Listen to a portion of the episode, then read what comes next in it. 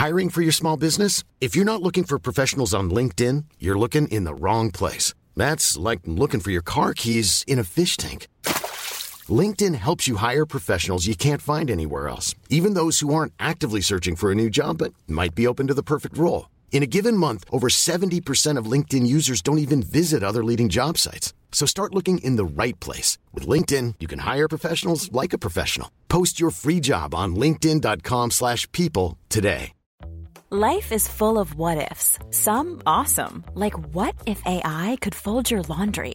And some, well, less awesome, like what if you have unexpected medical costs? United Healthcare can help get you covered with Health Protector Guard fixed indemnity insurance plans. They supplement your primary plan to help you manage out of pocket costs. No deductibles, no enrollment periods, and especially no more what ifs. Visit uh1.com to find the Health Protector Guard plan for you. Ryan Reynolds here from Mint Mobile. With the price of just about everything going up during inflation, we thought we'd bring our prices down. So to help us, we brought in a reverse auctioneer, which is apparently a thing. Mint Mobile unlimited premium wireless. Ready to get 30, 30, bit to get 30, bit to get 20, 20, 20, bit to get 20, 20, bit to get 15, 15, 15, 15 just 15 bucks a month. So, Give it a try at mintmobile.com slash switch. $45 upfront for three months plus taxes and fees. Promo rate for new customers for limited time. Unlimited more than 40 gigabytes per month. Slows. Full terms at mintmobile.com. Hola, ¿qué tal? Les habla Pride. Bienvenidos a Terror para Llevar. El día de hoy les traigo la tercera parte del especial Feliz Navidad desde la gasolinera. Historia escrita por Jack Townsend. Si quieren saber más de su universo, los invito a que vean su página oficial y sus novelas en Amazon. Y para la fuente de la historia y los nombres de las pistas utilizadas de fondo, no olviden leer la descripción de este podcast o de su respectivo video en YouTube. También, si están disfrutando de este universo, estén muy al pendientes de mi canal de YouTube, El Orgullo del Operador, porque se acerca algo grande para este octubre. Aunque claro, también lo tendrán aquí en el podcast Terror para Llevar. Que por cierto, pueden escuchar este podcast en más de 10 plataformas, entre ellas Spotify, Apple Podcast, Deezer, Google Podcast, Amazon Music y más. También les dejo todas mis redes sociales en un solo link en la descripción. O me pueden buscar como Yo Soy Pride en Facebook, Twitch, Twitter, Instagram, TikTok y Threads. Gracias por su continuo apoyo a este contenido. Espero puedan seguir compartiéndolo. Eso me ayuda bastante. Ahora sí, los dejo con la historia.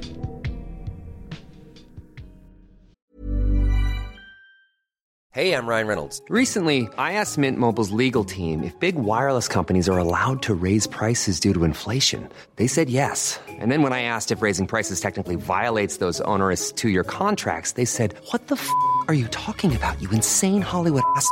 F- So to recap, we're cutting the price of Mint Unlimited from $30 a month to just $15 a month. Give it a try at mintmobile.com slash switch. $45 upfront for three months plus taxes and fees. Promo rate for new customers for limited time. Unlimited more than 40 gigabytes per month. Slows. Full terms at mintmobile.com. Hiring for your small business? If you're not looking for professionals on LinkedIn, you're looking in the wrong place. That's like looking for your car keys in a fish tank. LinkedIn helps you hire professionals you can't find anywhere else, even those who aren't actively searching for a new job but might be open to the perfect role. In a given month, over 70% of LinkedIn users don't even visit other leading job sites. So start looking in the right place. With LinkedIn, you can hire professionals like a professional. Post your free job on linkedin.com slash people today.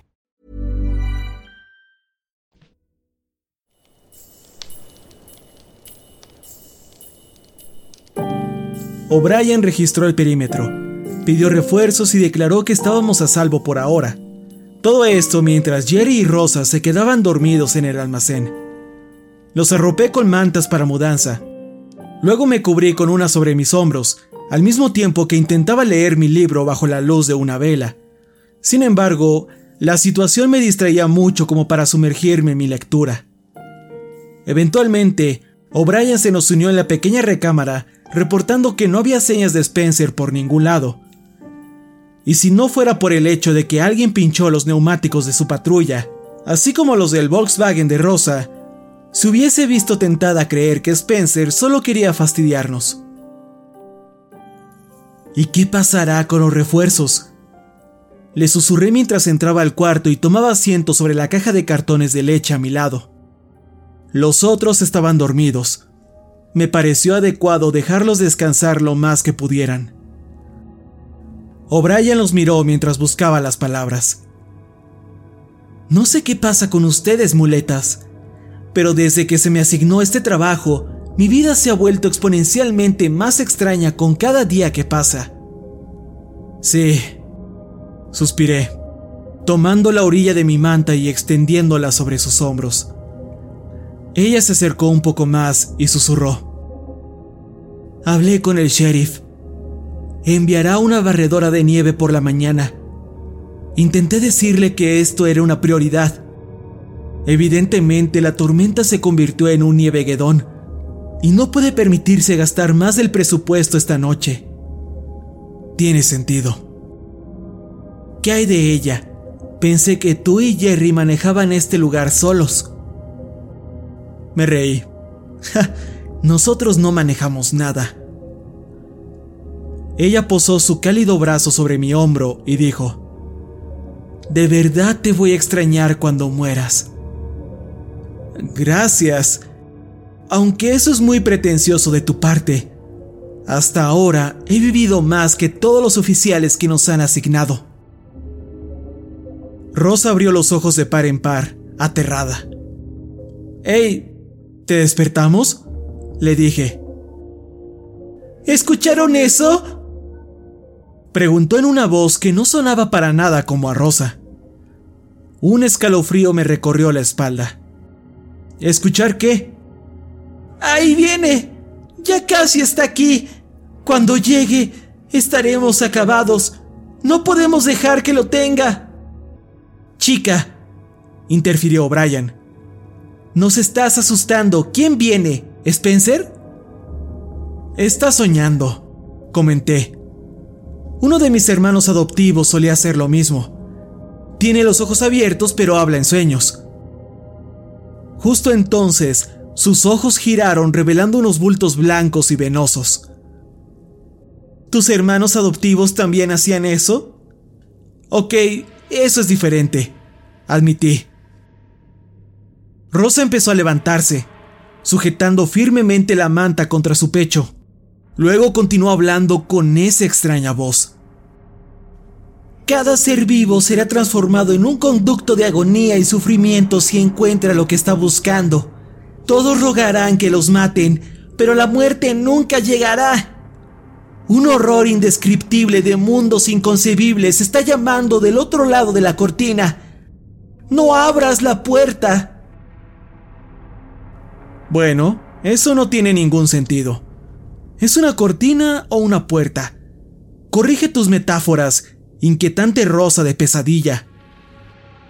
O'Brien se puso de pie y volteó a verme. ¿Debería despertarla? Justo en ese momento, Rosa dejó caer la manta, revelando que en realidad flotaba a 20 centímetros del suelo. ¡Oh! exclamamos los dos al mismo tiempo. Puede que dispararle a Rosa con la taser haya sido una exageración. O puede que no. ¿Quién sabe? De cualquier manera, lo hecho, hecho está. Rosa cayó sobre Jerry, y ambos despertaron gritando y maldiciendo confundidos. Tomó 20 minutos para que Rosa se calmara y poder quitarle los dardos. Todos estábamos en la parte frontal de la tienda. Rosa estaba detrás del mostrador, mientras O'Brien le daba los últimos toques de primeros auxilios. ¿Por qué demonios me dispararon con la taser? Siempre de preguntona. Estabas flotando en sueños, le expliqué. Oh, lo siento. No era mi intención. ¡Hey, chicos! Jerry alzó la voz. ¿Qué creen que sea eso? Apuntó a algo del otro lado de las puertas de cristal. A primera vista, parecía un cuerpo reclinado contra la entrada. Una inspección más de cerca reveló que, de hecho, era un cuerpo. O'Brien sacó su arma y caminó hacia el bulto con cuidado. Quitó el seguro y abrió la puerta lo suficiente para que el cuerpo cayera a medias dentro de la estación, acompañado por una leve ventisca de aire frío y húmedo. ¡Santa mierda! exclamó Jerry. ¿No es Spencer? En efecto, era él. Tenía el labio partido, un ojo morado. Arañazos y moretones le cubrían la cara, como si hubiera peleado 10 rounds contra un oso. No obstante, O'Brien era lo bastante lista como para no bajar su guardia. Mantuvo su dedo sobre el gatillo al registrar sus signos vitales. Por desgracia, seguía vivo. Le puso esposas al inconsciente Spencer y lo arrastró al interior de la tienda. Luego, me entregó otro dólar antes de llamar a la oficina del sheriff. ¿Crees que eso será suficiente? Le pregunté. ¿Unas esposas? Está inconsciente y desarmado. ¿Qué es lo que tienes en mente? Tal vez podríamos atarlo. Podríamos atravesarle el corazón con una estaca, añadió Jerry. Llegamos a un acuerdo y lo aseguramos a una silla de ruedas con cinta adhesiva. Luego empujamos la silla al interior del closet. Finalmente, clavamos la puerta y lo dejamos ahí. Treinta minutos después, escuchamos golpes en el techo. El primero nos asustó a todos y nos puso en alerta.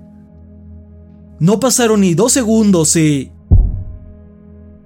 ¿Quizás una rama cayó sobre la tienda por la tormenta?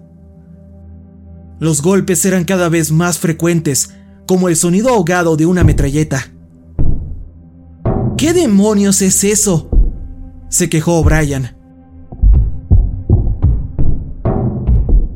Eran entre 5 o 10 golpes por segundo, y luego, tan repentinamente como llegaron, se detuvieron.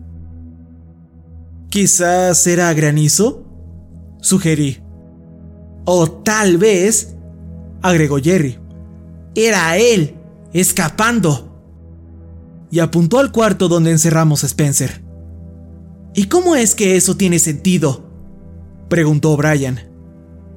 Señorita, ya hemos dejado muy atrás la línea en la que algo tenga sentido. Ya debería saberlo. Eso bastó para convencer a O'Brien de quitar los clavos de la improvisada prisión de Spencer. Sin embargo, una vez que la abrimos, notamos que Spencer seguía ahí, pegado a la silla gracias a la cinta adhesiva. Todos suspiramos aliviados, antes de que... Hola a todos. Saludó Spencer con una confianzuda sonrisa. ¡Feliz Navidad! Ahora, ¿quién de ustedes quisiera liberarme de esta silla? Spencer Middleton.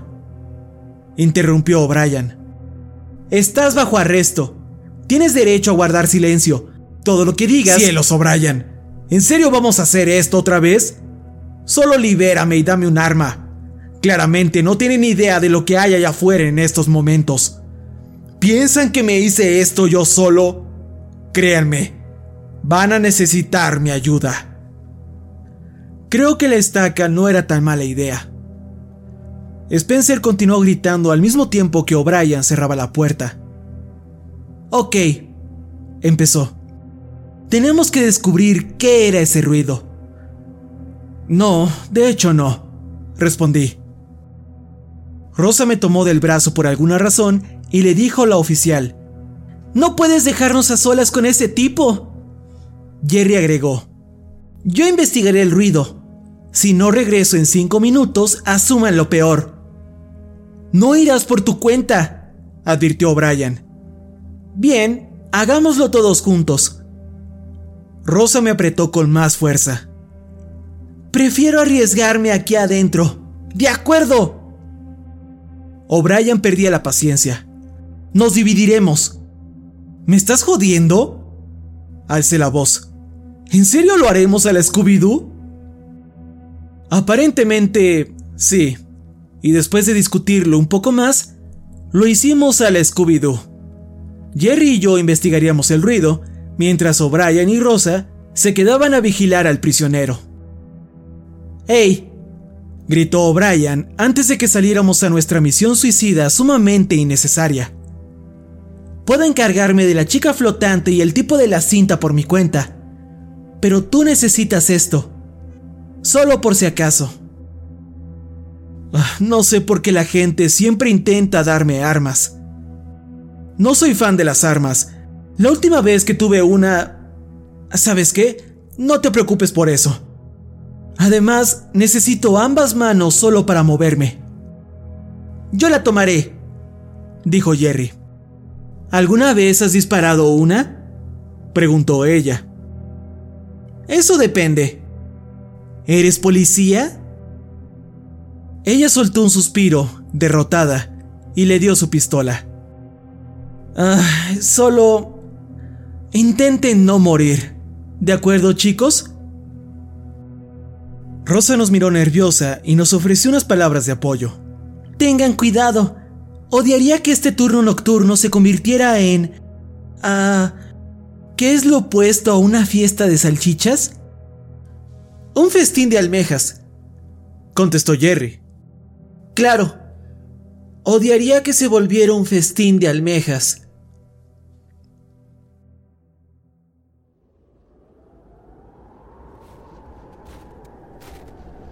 Jerry guió el camino con sus dos piernas perfectamente funcionales, apuntando con el arma y la linterna frente a él, abriéndose paso por la densa capa de nieve que se asentó afuera de la estación. Avanzamos torpemente por el terreno helado hasta el techo sobre las bombas de gasolina. Ahí escaneó el área con la luz, revelando docenas de pequeños agujeros en la nieve, como pequeños cráteres hechos por pelotas de béisbol. Desde ahí, alcanzábamos a ver el techo de la tienda y montones de pequeñas criaturas aladas que quedaron atascadas en los canalones, siendo sepultadas poco a poco por la nieve.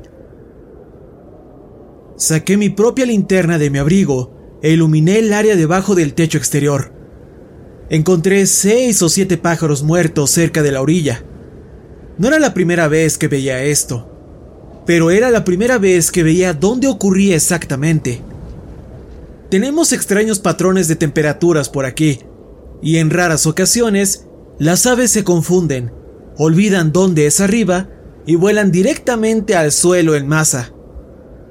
Científicos locales le echan la culpa a cualquier cosa, desde fuegos artificiales hasta pesticidas, aunque oficialmente se desconoce la causa.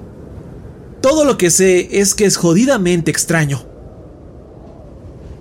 ¡Hey! ¡Mira esto! Me giré hacia Jerry y vi que sacó una de las criaturas de la nieve, sosteniéndola en sus manos. Viejo, no toques eso, podría tener herpes. Pero mira, dijo al mismo tiempo que sacaba un extenso cable de cobre del cuerpo del pájaro. Luego lo sujetó frente a él para examinarlo. Desenredado, el hilo de metal medía unos 45 centímetros. ¿Crees que se lo comió? Me encogí de hombros. Son tiempos difíciles. Lanzó el pájaro de vuelta a la nieve y se limpió las manos en sus pantalones. ¿Deberíamos volver? Sí, en un minuto. Primero tenemos que hablar. De verdad odiaba esta parte. Honestamente, prefería enfrentarme a una de las criaturas del bosque que tener una conversación seria con Jerry. Pero a veces no tenemos elección. Bien, lo admito, comentó. Los ratones eran míos, pero estaban muertos cuando los compré. Los usaba como alimento para serpiente y no sabía que... La radio. ¿Volviste a ensamblarla? Él parpadeó un par de veces, sacando lentamente su cajetilla de cigarros. Luego se puso uno en la boca con calma y le dio una calada. Sí. ¿Y? Admito que no tenía nada planeado para esta parte, así que dejé su pregunta al aire por unos momentos. Mm, ¿Dijo algo más? No mucho. Más que nada sobre la tormenta de nieve y... Divagó un poco. ¿Y? Y que Sagot se ha levantado. Luego volvió a fumar. ¿Seguro que no dijo El Salvador ha llegado? ¿Como si fuera algo navideño? Lo dijo diez veces seguidas. Zagot se ha levantado, Zagot se ha levantado. ¿Tú entiendes? Zagot se ha levantado, etcétera, etcétera. Se me hizo medio extraño porque nunca antes lo había escuchado repetir algo. Nos quedamos de pie en silencio hasta que terminó su cigarro. Luego me devolvió la mirada. Así que, ¿listo para volver a la estación? Ambos escuchamos el estornudo al mismo tiempo. Venía de algún lugar del camino en dirección al bosque, y si pudiera saltar del susto lo hubiera hecho. ¿Qué demonios fue eso?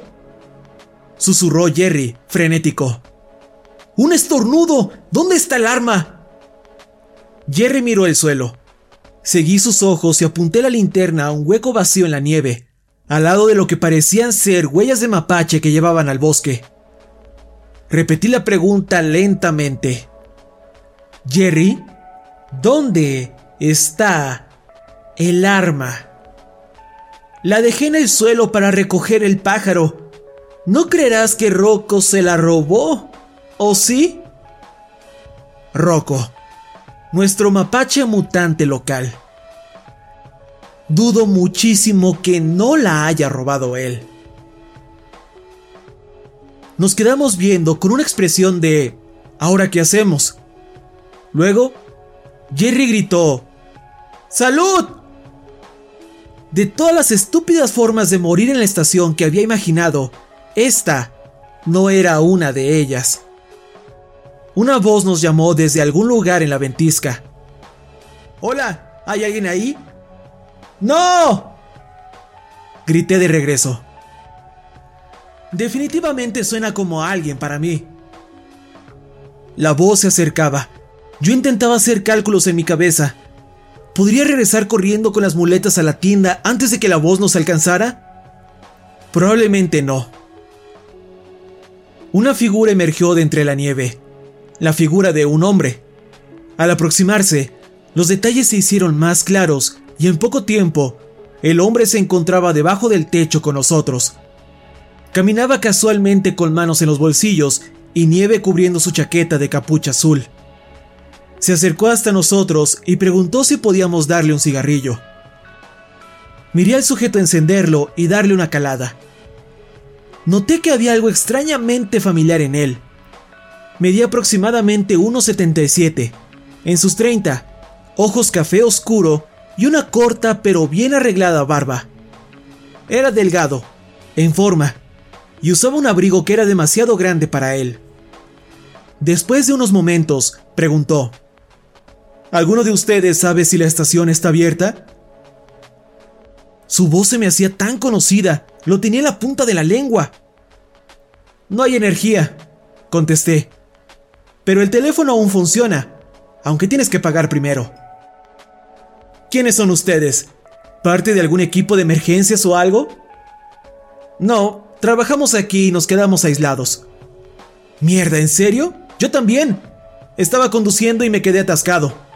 He esperado dentro de mi auto un par de horas, pero el motor acaba de morir. Pensé que moriría congelado aquí afuera. Me llamo Donald. Le dimos la mano y nos presentamos, antes de que Jerry hiciera esa pregunta que tenía en mi cabeza desde que vimos al sujeto. Hey, ¿acaso no eres Donald Glover? Él se rió. sí, soy yo. ¡Lo sabía! Estábamos bajo una tormenta hablando con el famoso actor y director Donald Glover. Y afuera de mi gasolinera. ¡Mierda! exclamé. ¿Qué estás haciendo por aquí? Solo iba de paso. Contestó el ganador del Grammy, Donald Glover. ¿Solo ibas de paso? ¿En vísperas de Navidad? Pregunté. Él se encogió de hombros. ¿Mm? ¿Me perdí? Miré a Jerry, luego al ganador de dos Emmy, Donald Glover, quien preguntó. Así que, ¿les parece bien si vamos a la tienda? Necesito algo de calor. ¡Por supuesto! gritó Jerry antes de darle una linterna de repuesto al multiganador de Globos de Oro, escritor y comediante Donald Glover. Acto seguido, le mostró el camino de vuelta. Una vez adentro le presentamos a O'Brien y a Rosa al famoso nominado a los premios del Sindicato de Guionistas de Estados Unidos, Donald Glover. Era la segunda persona más famosa que alguna vez haya puesto pie en la tienda, suponiendo que en realidad se trataba de Elvis aquella ocasión. Pensé que era absolutamente genial. Sin embargo, las chicas no estaban impresionadas. De hecho, estaban más preocupadas de por qué regresamos sin la pistola de O'Brien. Jerry explicó que fuimos atacados por un grupo de ninjas, pero O'Brien no le creyó ni un poco. Antes de poder contarle sobre las aves, el teléfono de la tienda empezó a sonar. Yo era el más cercano, así que contesté. O'Brien le entregó una manta a la superestrella de Hollywood para que entrara en calor. ¿Hola? El dueño de la voz del otro lado de la línea soltó un gruñido quejándose y exclamó: Jack, soy yo. ¿Benjamin? ¿Cuántas veces te he dicho que no uses mi nombre al teléfono? Lo siento. Era Benjamin, el irritable hombre barbudo que se aparece de vez en cuando en la estación para dispararle a criaturas y explotar cosas. Les contaría más, pero eso es literalmente casi todo lo que sé sobre él. ¿Qué está pasando por allá? Estoy viendo el reporte del clima y pareciera que alguien abrió un portal hacia el noveno círculo del infierno en tu estación. Sí, gracias por estar al tanto. Por cierto, encontré tu blog en línea. Oh, ¿y qué piensas? Pienso que no conoces la diferencia entre un cargador y una cinta de munición. De ahora en adelante apreciaría si me dejaras fuera de tus pequeños cuentos. Ok, lo haré. ¿Te aparecerás en esta ocasión? Negativo. Estoy en Grecia ahora mismo. Solo quería saber el estado de la situación. De acuerdo, a ver. Algo le sacó la mierda a Spencer y perdimos la energía otra vez. Por cierto, Zagot se ha levantado. ¿Significa algo para ti? ¿Zagot? Sí, es el nombre de un demonio cambiaformas. Si estás cerca de la estación, necesitan atrincherarse y rezar, porque ese hijo de puta puede hacerse pasar por cualquiera. Se alimenta del dolor y despelleja a sus víctimas. ¡Oh, mierda! Qué bueno que encontramos a Donald Glover antes de que algo malo pasara. Lo que siguió fue un silencio agonizantemente largo. ¿Hola? ¿Se cortó la llamada? ¿Quién demonios es Donald Glover? Tú sabes, el genio musical aclamado por la crítica. Su nombre de artista es Childish Gambino. Es un rapero. Rapea. Sí, apuesto que también ves increíble. Jack, ¿de alguna manera te volviste más tonto desde la última vez que te vi? ¿A qué te refieres? Hijo de puta, lo acabo de googlear. Justo ahora, Donald Glover está con su familia en Atlanta. Te encuentras ante la presencia de un demonio cambiaformas. O tal vez el que está en Atlanta es el doble y el verdadero está en la estación. Soltó un fuerte gruñido y agregó.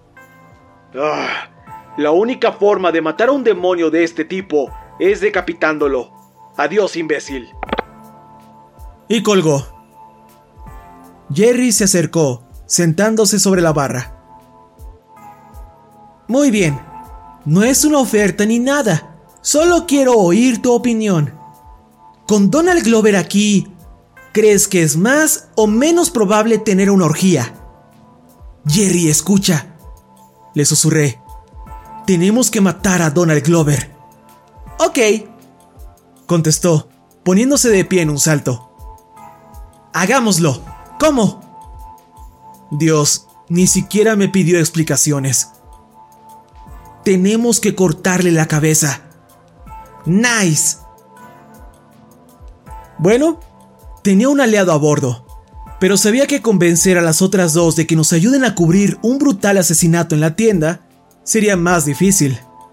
Asumiendo, claro, que averigüemos cómo matar al falso Donald Glover y asumiendo que en verdad se trata de un demonio y asumiendo que los demonios son reales, que Benjamin decía la verdad y que nada de esto sea una muy convincente alucinación causada por mi estado mental que se deteriora con prisa. Cielos, cuando lo pongo así, son muchas cosas a las que tenerle fe para llevar a cabo una decapitación.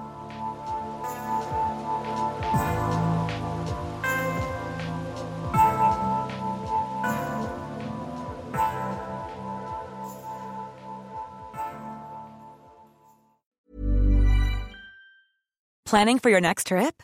Elevate your travel style with Quince. Quince has all the jet setting essentials you'll want for your next getaway, like European linen, premium luggage options, buttery soft Italian leather bags, and so much more. And is all priced at 50 to 80% less than similar brands. Plus, Quince only works with factories that use safe and ethical manufacturing practices.